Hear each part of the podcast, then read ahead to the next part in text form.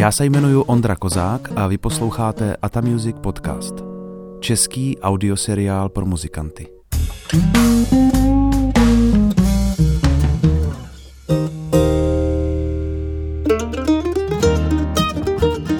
Ve čtvrtém díle Ata Music podcastu vám povím o nové výukové aplikaci pro muzikanty a uslyšíte zajímavý rozhovor s benžistou, učitelem a organizátorem akcí Petrem Brandejsem.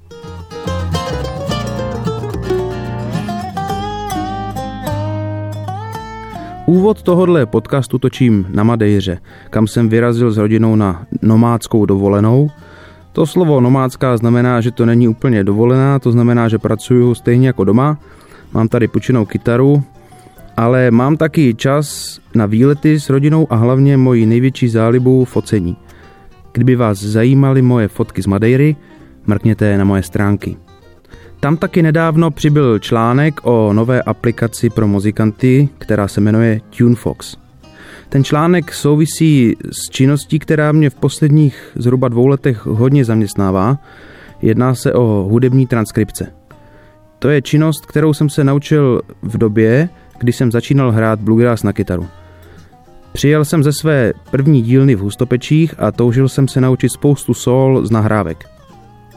Stahoval jsem teda poslechem sola a v roce 2004 založil stránku bluegrassguitar.2tvz.cz, kam jsem ty transkripce zavěsil a později jsem je přesunul na stránky Ata Music, tam je najdete dneska.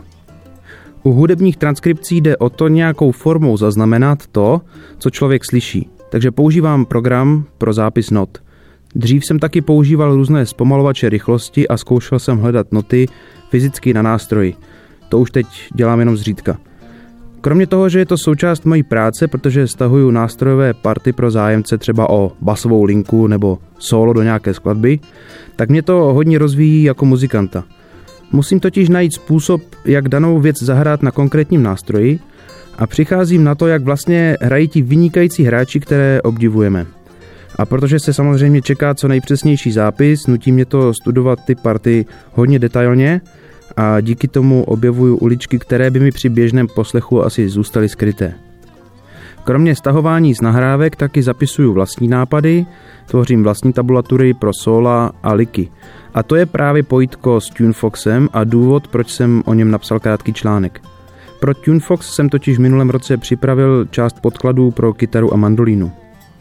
V tom zmiňovaném článku shrnuju hlavní funkce a přínos téhle podle mě skvělé aplikace, ale taky se tam dozvíte, jak na předplatném TuneFoxu ušetřit až 50%. Článek najdete na mém webu a pokud posloucháte podcast na Soundcloudu, odkud se fyzicky vysílá, nebo na YouTube, najdete odkaz na něj v poznámkách pod přehrávačem. Stejně tak tam najdete odkazy na většinu zásadních věcí, o kterých v podcastu mluvíme a o kterých jsem mluvil i v rozhovoru s Petrem Brandejsem. Ten jsem dělal na konci roku 2017. Petr je bezesporu zásadní osobnost českého bluegrassu jako hráč, ale taky pedagog, organizátor a řekněme funkcionář. A já jsem měl možnost s ním asi 6 let hrát v kapele Peter Brandeis Band. To, co on popisuje v rozhovoru jako svou zkušenost s poutníky, jsem já zažil v malém právě v Peter Brandeis Bandu, kdy jsem byl nucen se muzikantsky poprat s novými výzvami, které hraní bluegrassu v triu přináší. Taky jsem díky setkání s Petrem začal učit na dílnách a později začal organizovat své vlastní. V rozhovoru jsme se bavili o tom, jak začínal, jak cvičí, co poslouchal a poslouchá, a taky o jeho nové knížce Jak se dělá bluegrass. Ta už vyšla a můžete si ji koupit u Petra na dílnách nebo festivalech a časem taky v e-shopu Ata Music. Přeju vám příjemný poslech.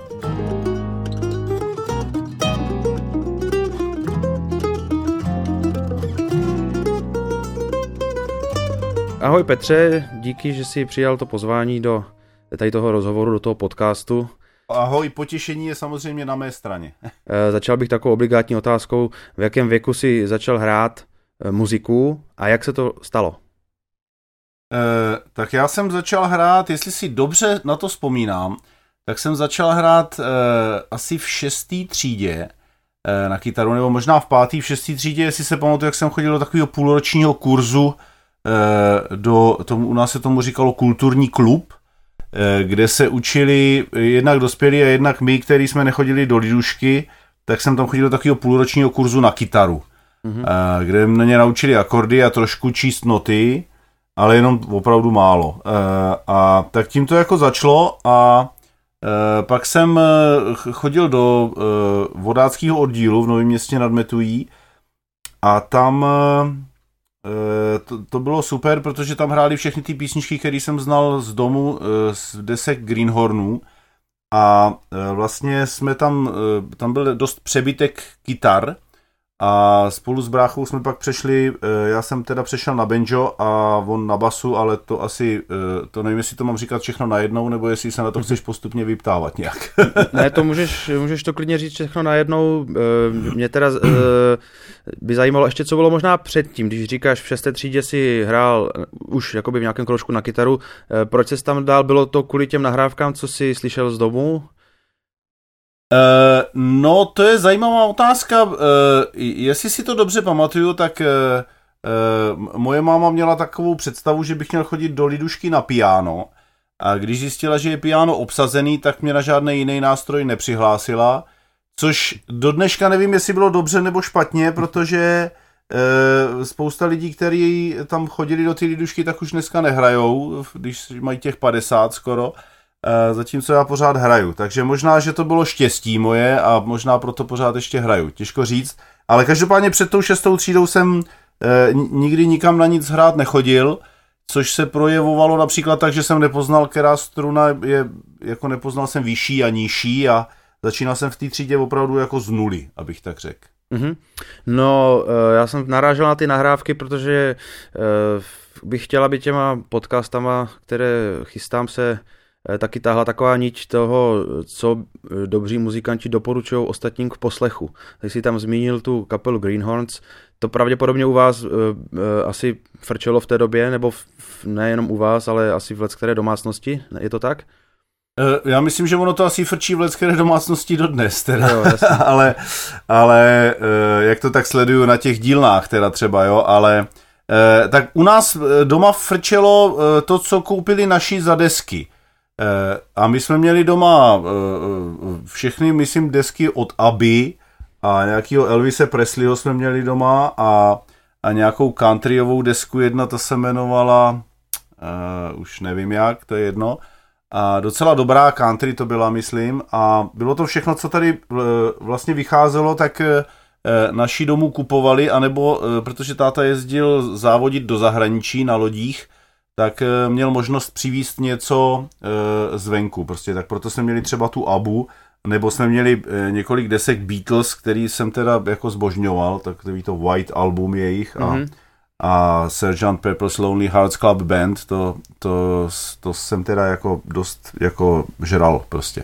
Takže my jsme měli sbírku takovou bych řekl jako pestrou, ale ne nic speciálního, a uh, ty zelenáči uh, mě tam jako bavili asi stejně třeba jako ta ABBA, akorát uh, ta ABBA se třeba uh, nehrála v tom vodáckém oddíle, takže uh, to, to byla ta spojnice, byla přesto, že je, ty kuci hrajou, šlapej dál, táhní ke všem čertům, to je bezvadný, to já znám z domu, kde jsem to Uh, protože to tam máme na těch deskách, prostě, takže tam takže, takhle se to spojilo. Takže kdybych uh, se tě měl zeptat, co tě tak jakoby nejvíc nakoplo v té době, ne, nebo důvod třeba, proč jsi se tomu začal věnovat, asi v té době si cítil, že tohle je prostě vášení na celý život, anebo si to bral, že to je prostě součást toho, uh, toho, co jste dělali v tom oddíle, že jste prostě jezdili, myslím na vodu jste jezdili, že jo?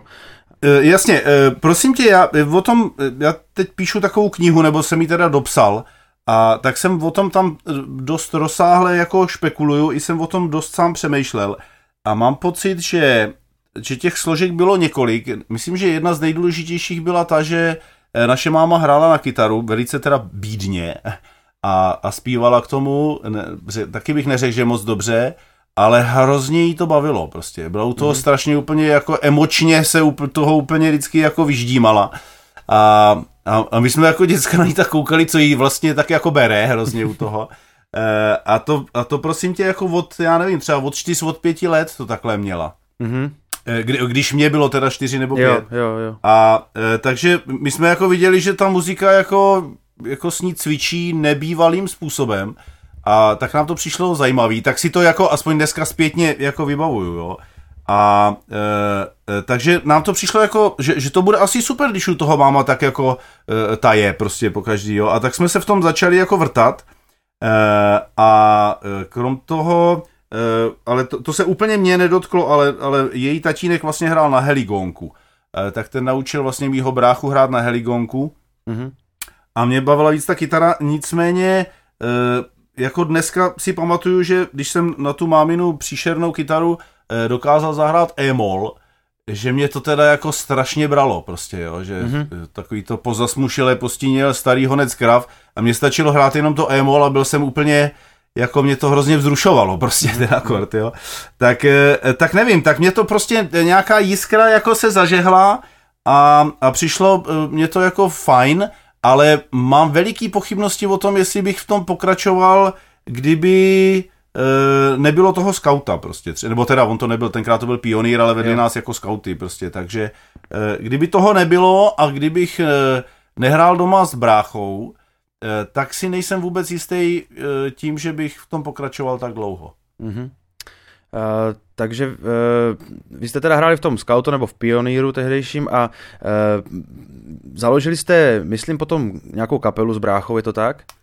Je, no, je to, ono těch věcí, uh, jestli si vzpomínáš, jak se věci děly, když uh, schodil do šestý třídy, jo, tak ono, co se, co se dělo v říjnu, eh, tak listopad to bylo úplně, mně to připadá jak jiný století, prostě na nic se nemohlo čekat jako měsíc, jo, ne, než, než kvůli rok, jo, ty věci se, v tomhle věku se to děje jako strašně rychle, já mám pocit všechno, jo, tak dělo se toho hodně, tak já jsem chodil do toho, chodil do toho uh, kurzu, pak jsem začal chodit do toho skauta, eh, nebo teda vodáckého oddílu, eh, kde jsem začal hrát s ostatníma na kytaru a, a byl jsem beznadějně v zásadě tam nejhorší, prostě tak jsem se jako, ale postupoval jsem jako vpřed. Mezitím se brácha naučil doma hrát na tu heligonku od toho našeho dědy. Mimochodem to nevím, jestli se dneska moc děje, učili se to úplně bez not a on mu ukazoval, jak má tahat tam a zpátky, aby zahrál Eh, na, na tom pražském mostě, jo, tak eh, to byl takový jako speciální způsob mm-hmm. výuky. Eh, takže brácha se naučil hrát na tu heligonku, následně se začal učit hrát na chromatickou harmoniku a v té době taky se víc jakoby přičuchnul k tomu vodáckému oddílu a e, nám jako záhy došlo, že když se hraje u ty zelenáči prostě na, na pět nebo šest kytar, že to je dost blbý prostě. Eh, tak jsme samozřejmě eh, zkoušeli jako to nějak ozvláštnit, tak brácha vlastně si koupil banjo eh, od našeho kamaráda Josky Zavřela z Náchoda, který ho prodával asi za 600 korun a říkal, jak já se na ně naučím hrát, to nic není prostě. A tak to zkoušel asi měsíc a nějak mu to úplně nešlo, tak Eh, pak ho prodal mě a koupil zase od toho stejného kamaráda, eh, koupil basu a na tu hraje doteď teda. A já na to banjo vlastně taky hraju doteď, ale vlastně jenom náhodou, protože to na něj bráchovi nešlo. Mm-hmm. Takže a, a v téhle sestavě máme takovou fotku, naše pravděpodobně úplně první hraní v roce 84 na vánočním schromáždění vodáckého oddílu Albatros v Novém městě nad Metují, kde brácha už hraje na baskytaru Eh, tenkrát ještě kontrabas neměl a já už hraju na marmu eh, a plus tam máme ještě asi tři kytary další a to byla vlastně jakoby naše první kapela, což bylo na tom uh, vodáckém odděle taky jako uh, sexy, že hned jsme měli publikum prostě. Jo, uh, jo že, že jsme se něco naučili, tak jsme to hned v pátek mohli zahrát prostě uh, těm kamarádům a, a oni jako to tak jako ocenili, nebo ne, ale ale bylo hned komu mm-hmm. hrát, co, což, taky, eh, což taky nepovažuji vůbec za samozřejmý. Když by se podíval ještě zpátky do té doby, řekl bys na, na, na sebe jako na benžistu, řekl bys, že jsi postupoval nějak systematicky, že jsi jako snažil uh, se jako vzdělávat prostě hudebně, nebo prostě si jen, jakoby jenom hrál a nepřemýšlel nad tím, jestli to děláš dobře nebo špatně? Uh, tak já jsem takový hloubavý typ, uh, takže já jsem jako přemýšlel nad tím, jestli to dělám dobře pořád. A, ale hrál jsem teda od samého začátku úplně blbě, teda to ne, nevím, jestli si to neprotiřečí.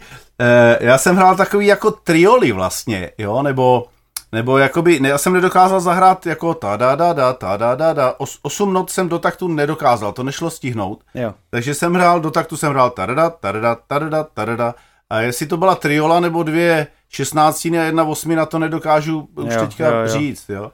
Ale e, tak jako jsem na to prostě brnkal, měl jsem školu Marko Čermáka, e, což byla velikánská pomoc. Oni e, občas na to benžistí jako jsem radšej, že se to tam učí podle holka modroka nebo co, ale už jenom to, že vám někdo prozradí, e, že máte dát prsty na blánu a hrát náprstkama a, a že těch not by tam mělo teda být 8, Eh, tak to, je, to, to vám ušetřil několik let tvrdý práce uh, u, u, u, s uchem u bedny, jo? Takže, takže to, bylo, to, byla, to byla strašná pomoc. Uh, do dneška bychom měli být podle mě Markovi za to vděční, že tomu ten čas věnoval a, a nějakou školu napsal. Takže, mm-hmm. takže já jsem se snažil postupovat podle té Čermákové školy a uh, veliký štěstí bylo, že uh, v nedalekém náchodě Eh, se narodil Luboš Malina, který se tam pra, eh, pravidelně vyskytoval v hospodě na ostrovech. A takže jsem měl vlastně kontakt s jedním z nejlepších hráčů eh, tady přímo osobně, jenom s tím, že on tam chodil do té hospody a, a my jsme tam taky chodili. Takže to, to bylo jako veliký štěstí, že, že ten mě hned něco začal ukazovat a velice ochotně mě dával nahrávky všechny možný a, mm-hmm. a, a psal mě tabulatury a poskytoval mě, eh, řekl bych, přeochotně, což, což byla veliká pomoc pro mě. Mm-hmm. To je zajímavý. Uh, pamatuješ si, jaké nahrávky třeba v té době on ti dával, nebo která nahrávka, kdybys měl jmenovat jednu, tě ovlivnila nejvíc, nebo, řek, nebo vzpomeneš si, že by tě nakopla nějaká tak, že, se, že jsi řekl, jo, tak tohle prostě budu do smrti dělat. Uh, no, uh, myslím, že to nebyla žádná od uh, Luboše Maliny. Myslím, že dřív jsem už zahořel tím, těma Greenhornama, který jsme měli doma a potom, to je zase, dneska to bude připadat všem úsměvný, jo, ale, ale my jsme třeba jako získali velkou jako věc s tím, že nám tatínek přivez ze západu kazeťák, mm-hmm. na, který, na který jsme mohli si desky od jiných lidí zase nahrávat, jo protože ty desky zelenáčů všechny nebyly k sehnání, my jsme jich měli doma asi, já nevím, čtyři, ale, ale fůru klíčových desek jsme neměli vůbec a, a mohli jsme si je nahrávat na ty kazety, což, což nám přišlo jako zázrak a řada rodin to tak vůbec neměla v té době, jo? když jo. mluvíme o roce 85 třeba, mm-hmm. tak oni prostě buď to, to slyšeli v rádiu, nebo měli tu desku, ale nahrávat to moc nešlo, jo, ale ono to pak šlo rychle, jo, ale, ale jak říkám, v tomhle věku, když měsíc posloucháte desku písně Větru z hor, tak eh, eh, vás to prostě jako dostane a eh, dvě takové klíčové věci si pamatuju, že, že když jsem se naučil jako duel nějak hrát podle právě z této desky, tak tak Brácha ještě tak říkal, no to jako se jako naučil, to jako je, on je to pomalu ze začátku a to. Ale když už jsem dokázal zahrát Step hoří, jo, z desky Hromský den, tak to teda už jako i brácha starší, že jo, říkal to teda, tak to už teda vidím, že jsi fakt dobrý. ale, ale pro mě takový jako uh, milestone, jak se říká, Aha. jako milník, uh, byla, byl začátek do skladby uh, Lodní zvon zvoní. Uh, a uh, to jsem si říkal, že až tohle to teda jako dokážu, jo, a je k tomu nekonečně daleko, tak to už pak budu teda fakt dobrý prostě, no, ale, ale nejsem teda, už to umím, ale nejsem furt. No, e, máš to, to mě při, připomíná mě, jakože máš to taky tak, že jakoby eh, dosahování postupných cílů, které se zdály dřív třeba nemožné, se vlastně jakoby upevňuje to sebevědomí v tom, že si trou, potom troufáš jakoby na mnohem větší věci a máš, i se ti líp hraje, prostě máš větší sebevědomí, menší trému a a je to jako prostě ty postupné cíle, že si nedáš rovnou jako velký cíl hrát jako, jako Tony Triška, asi v té době možná pro vás byl nějaká, nějaká taková nejvyšší meta, že jo? Eh, je to určitě do, dobrá metoda, já jsem úplně na ty cíle jako orientovaný nebyl, mě, eh, a to mám možná po té mámě právě, mě to, mě to hrozně vždycky bavilo hrát s ostatníma lidma prostě. Mm-hmm. Tak mě to, proto my jsme měli tak jakoby velice záhy, jsme založili kapelu, eh, ještě s jednou bratrskou dvojicí vlastně od nás z ulice, oni bydleli asi o šest domů pod náma. A do dneska s nima hráváme právě tak třikrát, čtyřikrát za rok se sejdeme a, a hrajeme spolu uh, jako bukaníři. A tak mě to ani, mě tak úplně jako strašně nenakoplo, když jsem se naučil nějaký solo od někoho třeba, ale, ale mě to hrozně bavilo, když jsme, když jsme hráli spolu, ať už před publikem nebo jen tak, prostě tak, eh, tak mě to jako hrozně, hrozně bavilo a vlastně mě to baví do dneška, na tom asi nejvíc. Mm-hmm. Kdybys měl možnost se vrátit v čase do té doby, třeba řekneme ten rok 84, 85, eh, sám sobě, co bys poradil v té době? Jako když se podíváš na to, jakým si potom prošel vývojem Benjovým, poradil bys si s nějakou zkratku?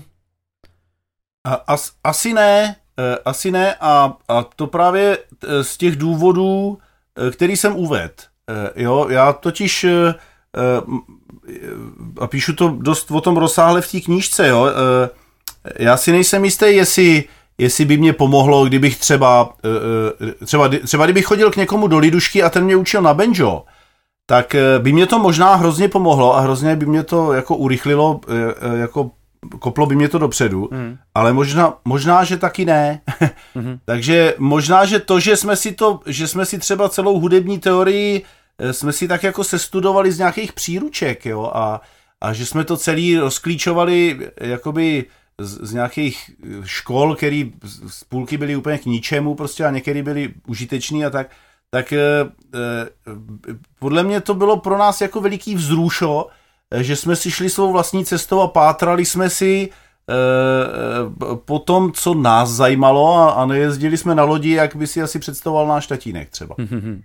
E, ta, takže jenom e, já to radím všem svým studentům, oni třeba se ptají, co mají jako nejvíc jako hrát nejdřív a tak dále, tak samozřejmě nabízí se všem benžistům doporučuji z Kraxe, že jo, protože to je prostě úplný základ a je to Eh, jako jeho genius mm-hmm. ještě pořád, eh, jako myslím, že jsem nedohlíd, jako jo, jeho genia, ale je to prostě mistr, jo, tak nabízí se eh, poslat je do těch skraxových vod, jo, ale když někoho prostě baví hrát věci od Belly Fleka, tak tak ať se tomu věnuje teď dva roky a on pak na to přijde sám, že, že ten Skrax je ono, anebo, nebo ať se naučí celýho Čermáka, jo, hlavně, aby ho to bavilo prostě a přinášelo mu to uspokojení, takže asi tak, no. Eh, ty v téhle době cvičíš, takhle řeknu, myslím v téhle době, jako v tomhle věku? Mm-hmm, to, to, je, to je zlomyslná otázka. Prosím tě, moc teda necvičím, musím říct. Jo. Většinou ty uh, studenti, co jezdí k nám na dílny, cvičí o dost víc než já, ale uh, mám takovou uh, jakoby techniku na sebe vymyšlenou, že, že hrozně nerad hraju blbě na koncertech prostě. A, a když necvičím, tak hraju na těch koncertech blbě. A takže se snažím jakoby se dost zaměstnat, abych, aby jsme hráli aspoň tak často, abych eh, eh, vždycky se připravoval na ten koncert nějak zodpovědně, abych to tam jako nemršil ostatním.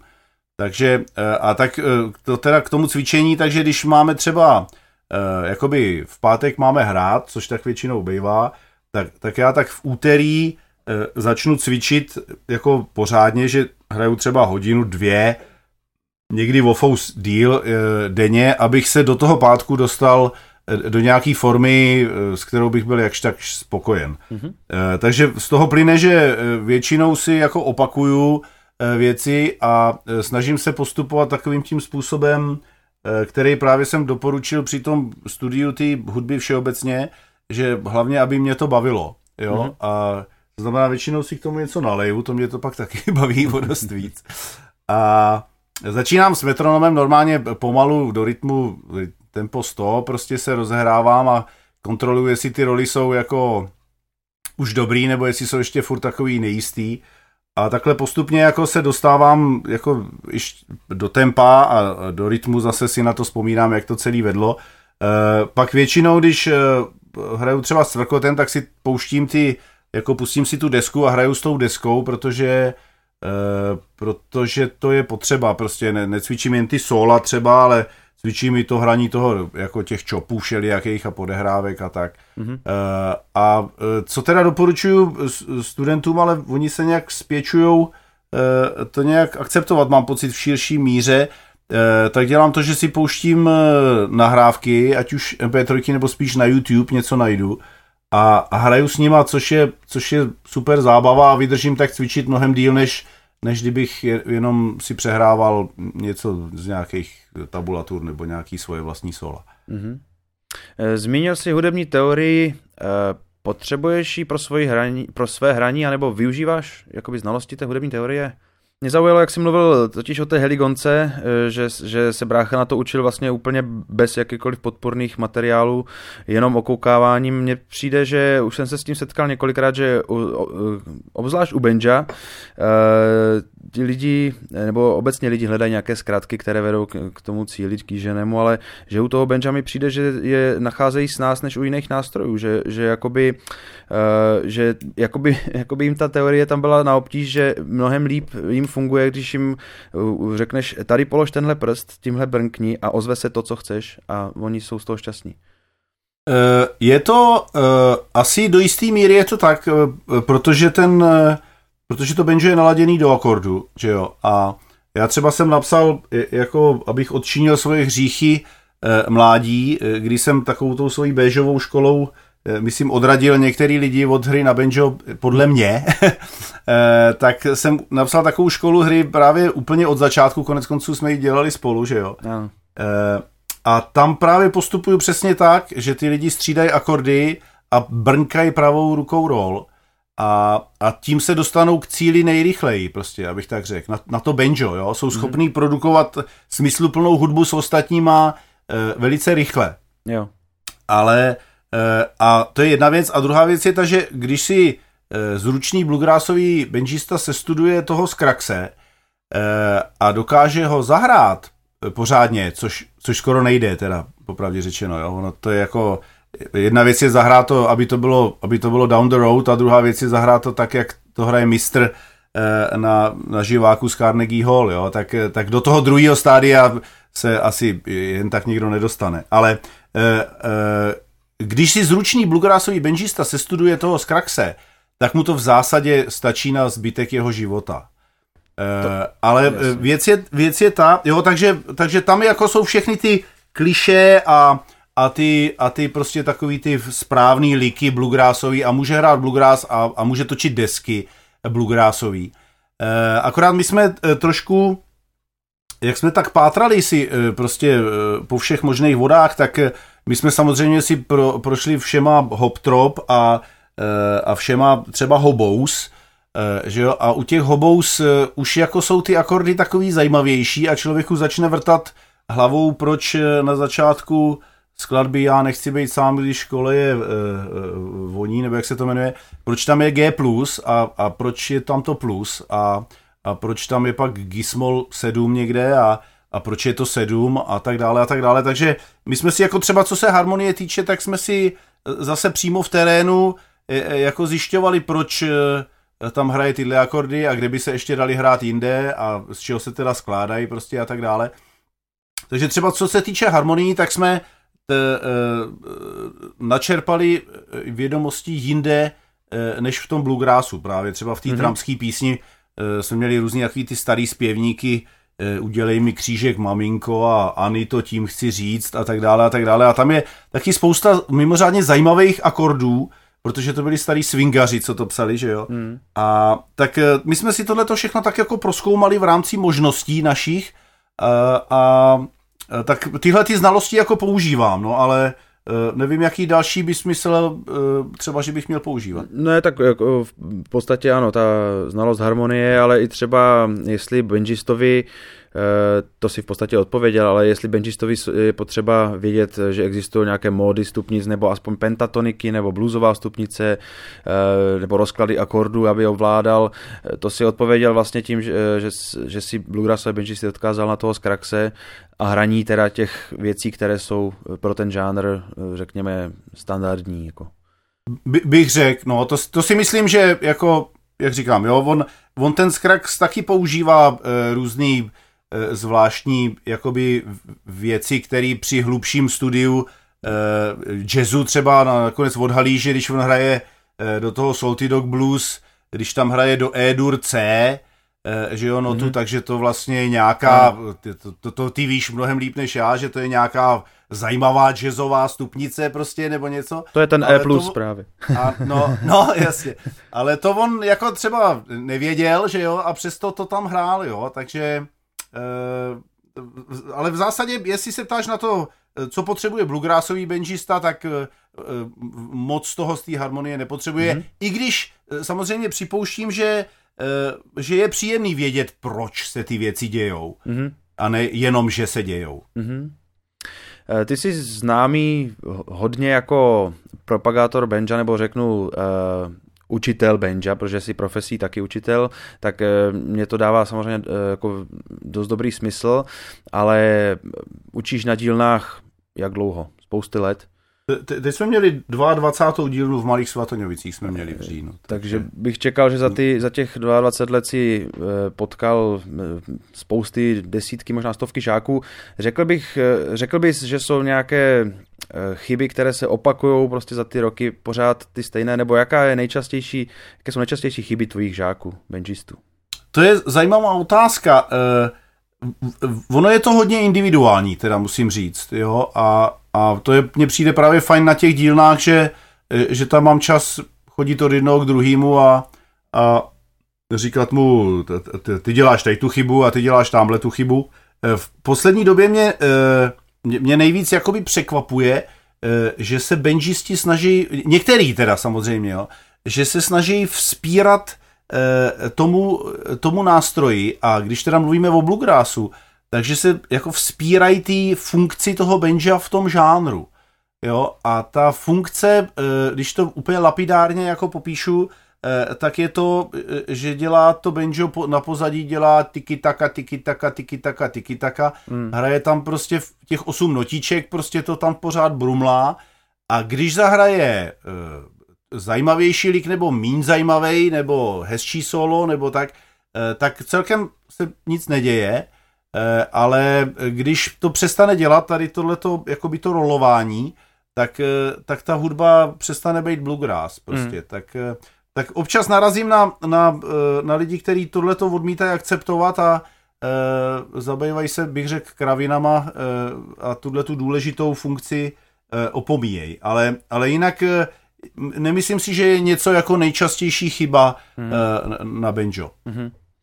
Já jsem totiž ze zmiňované dílny eh, jsem jel s tvým bráchou a ten eh, řekl jako zajímavou věc, že ho fascinuje, že vlastně tam jezdí ty lidi, kteří vlastně na to, díl, na to banjo hrajou třeba jenom na těch dílnách, že prostě, že to nechápe, jak může někdo eh, jako nehrát na ten nástroj prostě jindy než na těch dílnách. On ze svého pohledu prostě říkal, a asi je to i tvůj případ, že prostě jste hráli furt Uh, no, eh, hráli jsme furt a myslím, že to bylo naše velikánský štěstí. Uh, já si myslím, že co se týče těch dílen, uh, tak uh, ono to, že se tam ty lidi jezdí hrát, je jenom jeden z těch rozměrů a jeden z těch důvodů, proč tam jezdí. Stejně jako lidi na festivaly jezdí samozřejmě proto poslechnout si muziku, ale to je jenom část toho programu, že jo. Taky tam jezdí seznámit se s nějakýma novejma sympatickýma lidma a, a potkat ty starý sympatický lidi a, a, a pokecaj a daj si pivko a tak dále. Hmm. A to stejný se děje na těch dílnách. E, já si myslím, že ten sociální rozměr e, je st- úplně stejně důležitý jako, e, jako ta hudba. Hmm. Takže, takže to si myslím, že je ta odpověď na tuhle otázku, že on prostě nenalézá v okolí Eh, lidi, s kterými by si zahrál zpřízněný duše, to my jsme měli jako velikánský štěstí samozřejmě a, eh, a když třeba děláme ty jamcampy, tak tam to všem přímo nařizuju. Eh, když už tady dokážete střídat čtyři akordy, tak teď ale je vaším úkolem do příštího jamcampu najít nějaký lidi, s kterými budete moct hrát, protože to je ta hudba. Hmm. O to běží prostě. Děláme to proto, aby jsme hráli s ostatním, aspoň já teda, jo. A hmm. to hraní s ostatníma je to, co vás u toho udrží a co vás motivuje, abyste si, uh, abyste doma cvičili, protože cvičit doma je poměrně dost otravný, že jo. Jo, takže, hmm. uh, takže pokud ty lidi nehrajou mimo dílny, tak si myslím, že to je způsobený tím, že nemají s kým hrát. A to je samozřejmě jako smutný příběh, ale tak aspoň třeba dvakrát, třikrát, čtyřikrát ročně na těch dílnách si zahrajou, tak eh, třeba kvůli tomu ještě neskočili z mostu, to by bylo docela dobrý, ne? Takže to je vlastně super jakoby od, eh, od nás, že ty dílny děláme, že jo? No, to bych řekl, že je výborná věc. Dobře, trošku otočím eh, list, nebo půjdeme eh, kousek eh, maličko, jenom jinam. Posloucháš muziku aktivně?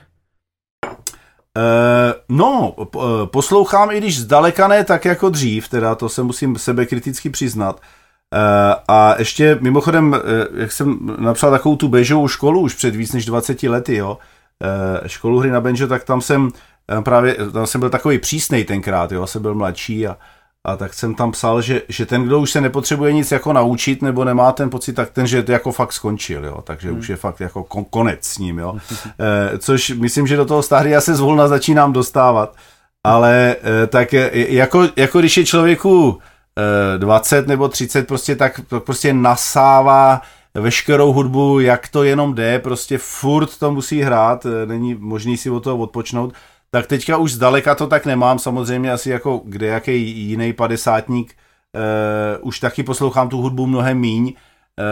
Uh, teďka třeba jakoby uh, jsem objevil tady tu věc, která se jmenuje Spotify, tak hmm. na, tom, na, na tom si hledám nové věci, nejčastěji od svých oblíbenců samozřejmě, který znám teda z mládí, ale, ale tak tam je to jako tak komfortně přesně tady všechno připravený v tom počítači, tak tak to třeba poslouchám. Jo? Jinak hmm. poslouchám různě ty staré věci uh, a, a často mě to překvapí, uh, když třeba se vrátím zase k tomu Fletovi a Skarksovi, uh, jak strašně dobrý materiál to prostě je, i když už jsem si v životě asi třikrát myslel, že je to hrozná nuda, hmm. tak pak jsem, pak jsem zase později jsem objevil, že naopak je to prostě největší vzrušo hmm.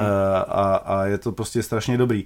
Eh, takže eh, moc teda eh, hudby neposlouchám, jak jsem poslouchával dřív, ale, ale pořád ještě ji teda poslouchám. Hmm. Jinak já jsem tady hraju, abych, jak jsem mluvil o tom, že, že se snažím si na sebe uplíst bič v tom, abych cvičil, protože se v pátek hraje, jo.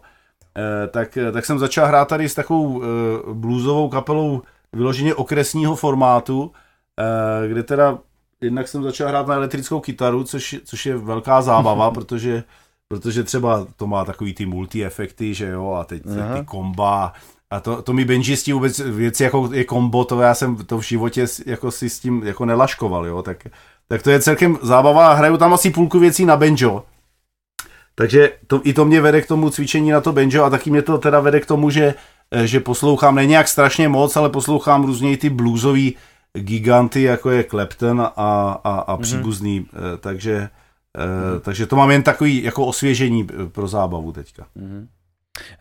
Jen tak, nemáš třeba v poslední době nějaký objev, o který by se chtěl podělit hudeb, hudební, právě myslím nějakou nahrávku, nebo může to být kapela, album, nebo snad i žánr nový, který tě zaujal, že bys jako se o to chtěl podělit? Mě v, pos, v poslední době, ale ono už to je teda dost dlouho, jo, jakoby z bluegrassových uh, kapel, který bych řekl, že vy přišli s něčím novým, uh, tak mně přijde tahle ta kapela Deadly Gentleman. Uh, mm-hmm. Ty mě teda, ty mě teda jako, ty mě teda zasáhly, protože, uh, protože to bylo úplně něco speciálního a novýho.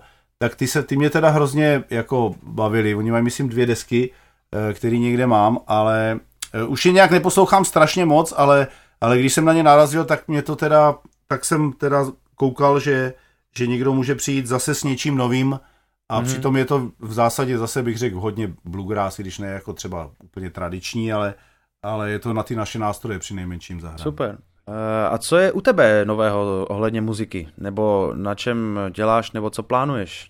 No, tak eh, máme teďka čerstvě desku, asi půl roku novou s Cvrkotem, mm-hmm. takže to je taková nej, největší novinka asi a Teďka dodělávám tu, tu knížku, teda už jako finále, už se dělá obal a tak dále. Doufám, že vyjde po, eh, po Vánocích. Měla by se jmenovat Jak se dělá bluegrass. Mm-hmm. A je to takový můj pokus. Eh, vlastně jsem tu knížku napsal pro lidi, co jezdí na dílny a na jam campy, protože oni se dost často ptají na ty stejné věci. Mm-hmm. Eh, tak eh, mně přišlo, že by nebylo možná od věci eh, to dát na papír, ať si to všichni přečtou a že by to mohlo spoustě lidí pomoct. A měl jsem inspiraci v podobných knížkách, třeba co napsal Pete Wernick, napsal takovýho průvodce eh, pro kapelu, eh, kde to má právě od zvukovky až po eh, rozdělování peněz a propagační materiály a jak ano. sehnat hraní a tak dále. Tak to jsem, to jsem tam všechno vlastně jako zahrnul, plus jsem to rozšířil ještě o nějaký právě, jestli teda do lidušky chodit nebo ne a a co dělat, aby člověk vydržel dlouho hrát a nenechal toho v 25 nebo v 35 a, mm. a, a snažil jsem se to jako e, prošpikovat e, příkladama, historkama, tak doufám, že je to i veselý, tak snad to bude, lidi bude bavit číst. No. Super, tak na to se fakt těším. To vyjde to u nějakého vydavatelství? E, vyjde to jako všechny publikace, které jsem vyrobil, tak to vyjde u G plus 2TV, mm-hmm. což je vydavatelství z Chebu, mm-hmm. který vydalo fůru různých eh, učebnic taky na bluegrassové nástroje, takže pokud někdo pátrá po něčem, tak bych doporučoval proskoumat tohle vydavatelství a jinak oni to jsou profíci, vydávají pořád něco, všelijaký vánoční zpěvníky a tak mm-hmm. podobné věci a já jsem teda jim vděčný, že že když člověk přijde s nějakým rozumným projektem, který je třeba blue, pro bluegrass, je pro bluegrassový jakoby spotřebitele, abych tak řekl, takže nad tím neofrňují nos a, a oni prostě toho nakonec prodají tisíce kusů, i když to třeba trvá jako léta. Mm-hmm, super. Uh, no, přivedl jsem ještě na jednu otázku, jak jsi mluvil o tom, o těch věcech, co souvisí s muzikou, ale nejsou to vyloženě hudební věci. Ty jsi byl profesionální benžista, je asi 8 let, mm-hmm. že? 7-8 let, no. Hrál jsi s kapelou Poutníci, uh, můžeš na to krátce nějak zaspomínat, co ti to dalo, co ti to vzalo, proč jsi tam nastoupil, proč jsi tam tu odešel a co bys tak zpětně jako, nebo jak to zpětně hodnotíš, tu, tuhle zkušenost? Hodnotím ji velice kladně, můžu to všem doporučit. Uh, jedna z věcí, které jsem se tam naučil, je například hrát. no, to, to zní jako, ono to zní jako blbě, jo, ale ale já jsem hrál předtím s kapelou Nugget a měl jsem ten svůj Petr Brandeis band, ale, ale e, teprve až když nastoupíte do kapely, která hraje hodně, jako ty poutníci hráli třeba 120krát za rok, a, a můžete se tím živit. A já když jsem tam nastoupil, tak jsem, tak jsem prostě cvičil pořád jako blázen, jo, na, na hotelu prostě, abych to, abych to nějak se ten repertoár naučil, protože jedna věc je zahrát Your Life is like a Flower a druhá věc je zahrát něco jakž tak smysluplného do Hotel Hillary a, a, a až uslyším hvízdání a do různých takových poměrně komplikovaných skladeb. Takže, e, takže vlastně jako, jestli si myslím, že jsem se někde naučil jako pořádně hrát, tak to bylo u těch poutníků mm-hmm. prostě. E, takže to je jako jedna stránka věcí. E, druhá věc je ta, že jsem se Eh, že jsem se tam naučil takovým věcem jako disciplíně, prostě, že třeba je potřeba být na tom vystoupení včas, aby tam člověk se nepřiřítil jako blázen na poslední chvíli a pak všechno zvoral a jel domů spokojeně eh, a tak dále. Takže eh, tohle jsem se tam spoustu užitečných věcí naučil a nicméně odcházel jsem potom úplně vlastně odcházel jsem proto, že mě přestalo bavit hrát na banjo tam což, což, což mě hrozně hnětlo, protože to uh, byl vlastně můj celoživotní sen naučit se na to hrát pořádně a nebo se tím i živit prostě a když se mě to povedlo, tak uh, po těch asi uh, pěti, šesti letech mě to začalo hrozně štvát a myslím si, že na vině bylo to, že jsme, že, že to pak bylo pořád stejný. Mm-hmm. Takže jsem jakoby neviděl uh, jakoby nic na obzoru, kam by jsme se, kam by jsme hmm. mířili prostě, jo, že by byla nějaká meta, já nevím, získat Grammy nebo, eh, nebo já nevím, hrát s Karlem Gotem, prostě jakákoliv pitomost, kdyby byla nějaký vzdálenější cíl, tak by a eh, mě to asi u toho drželo, ale už se nakonec to jako končilo tak, že prostě se jelo z Kadaně do Klatov a pak do Bíliny a pak do Kralup a, a pak e, to a všude se hrálo to stejný, vlastně se stejným průvodním slovem a, a, a to, to, že vlastně jsem si tam mohl hrát každý večer, co jsem chtěl, v rámci možností, jakoby svých sol třeba, hmm. e, tak to mě už prostě ne, ne, jako nepřišlo mě, ne, nebavilo mě to prostě a byl jsem z toho strašně frustrovaný. Hmm. A, a tak eh, jsem byl, nakonec jsem byl strašně rád, že když třeba jsem od nich odešel, tak asi po roce nebo dvou mě to zase začalo jako bavit, to hraní na to banjo, což jsem už ani nedoufal. Mm-hmm. Ty jsi dlouholetý předseda Bluegrassové asociace České republiky. Mohl bys, eh, já vím, že se to dá samozřejmě dohledat, kdo chce, ale využít, mohl bys využít tyhle možnosti a krátce třeba lidem osvětlit tu činnost, nebo jaký budou mít činnost, ani ne, ale mě by spíš zajímalo, jakou budou mít, jaký mají ty lidi přínos z toho, když by se stali teda členy, pokud nejsou. Uh, já bych, eh, já bych možná byl trošku osobnější, uh, uh, já o tom taky občas přemýšlím, proč to vlastně děláme všechno, jo, a a jak jsme tady spolu teďka mluvili, tak eh, já mám pocit, že to všechno eh, jako se táhne od toho, od té doby, když mě byly ty čtyři roky prostě a, a nějak jsem zjistil, že to je fajn a pak, když jsem se naučil na tu kytaru a, a, a bavilo mě to, když se ty lidi scházejí a, a hrajou spolu prostě a, a, a, a dělají spolu kde co všechno ostatního, eh, kromě té hudby prostě, tak, tak mně to přijde, že to všechno jakoby na sebe navazuje Eh, s tím hraním v té kapele, prostě, kde hrajeme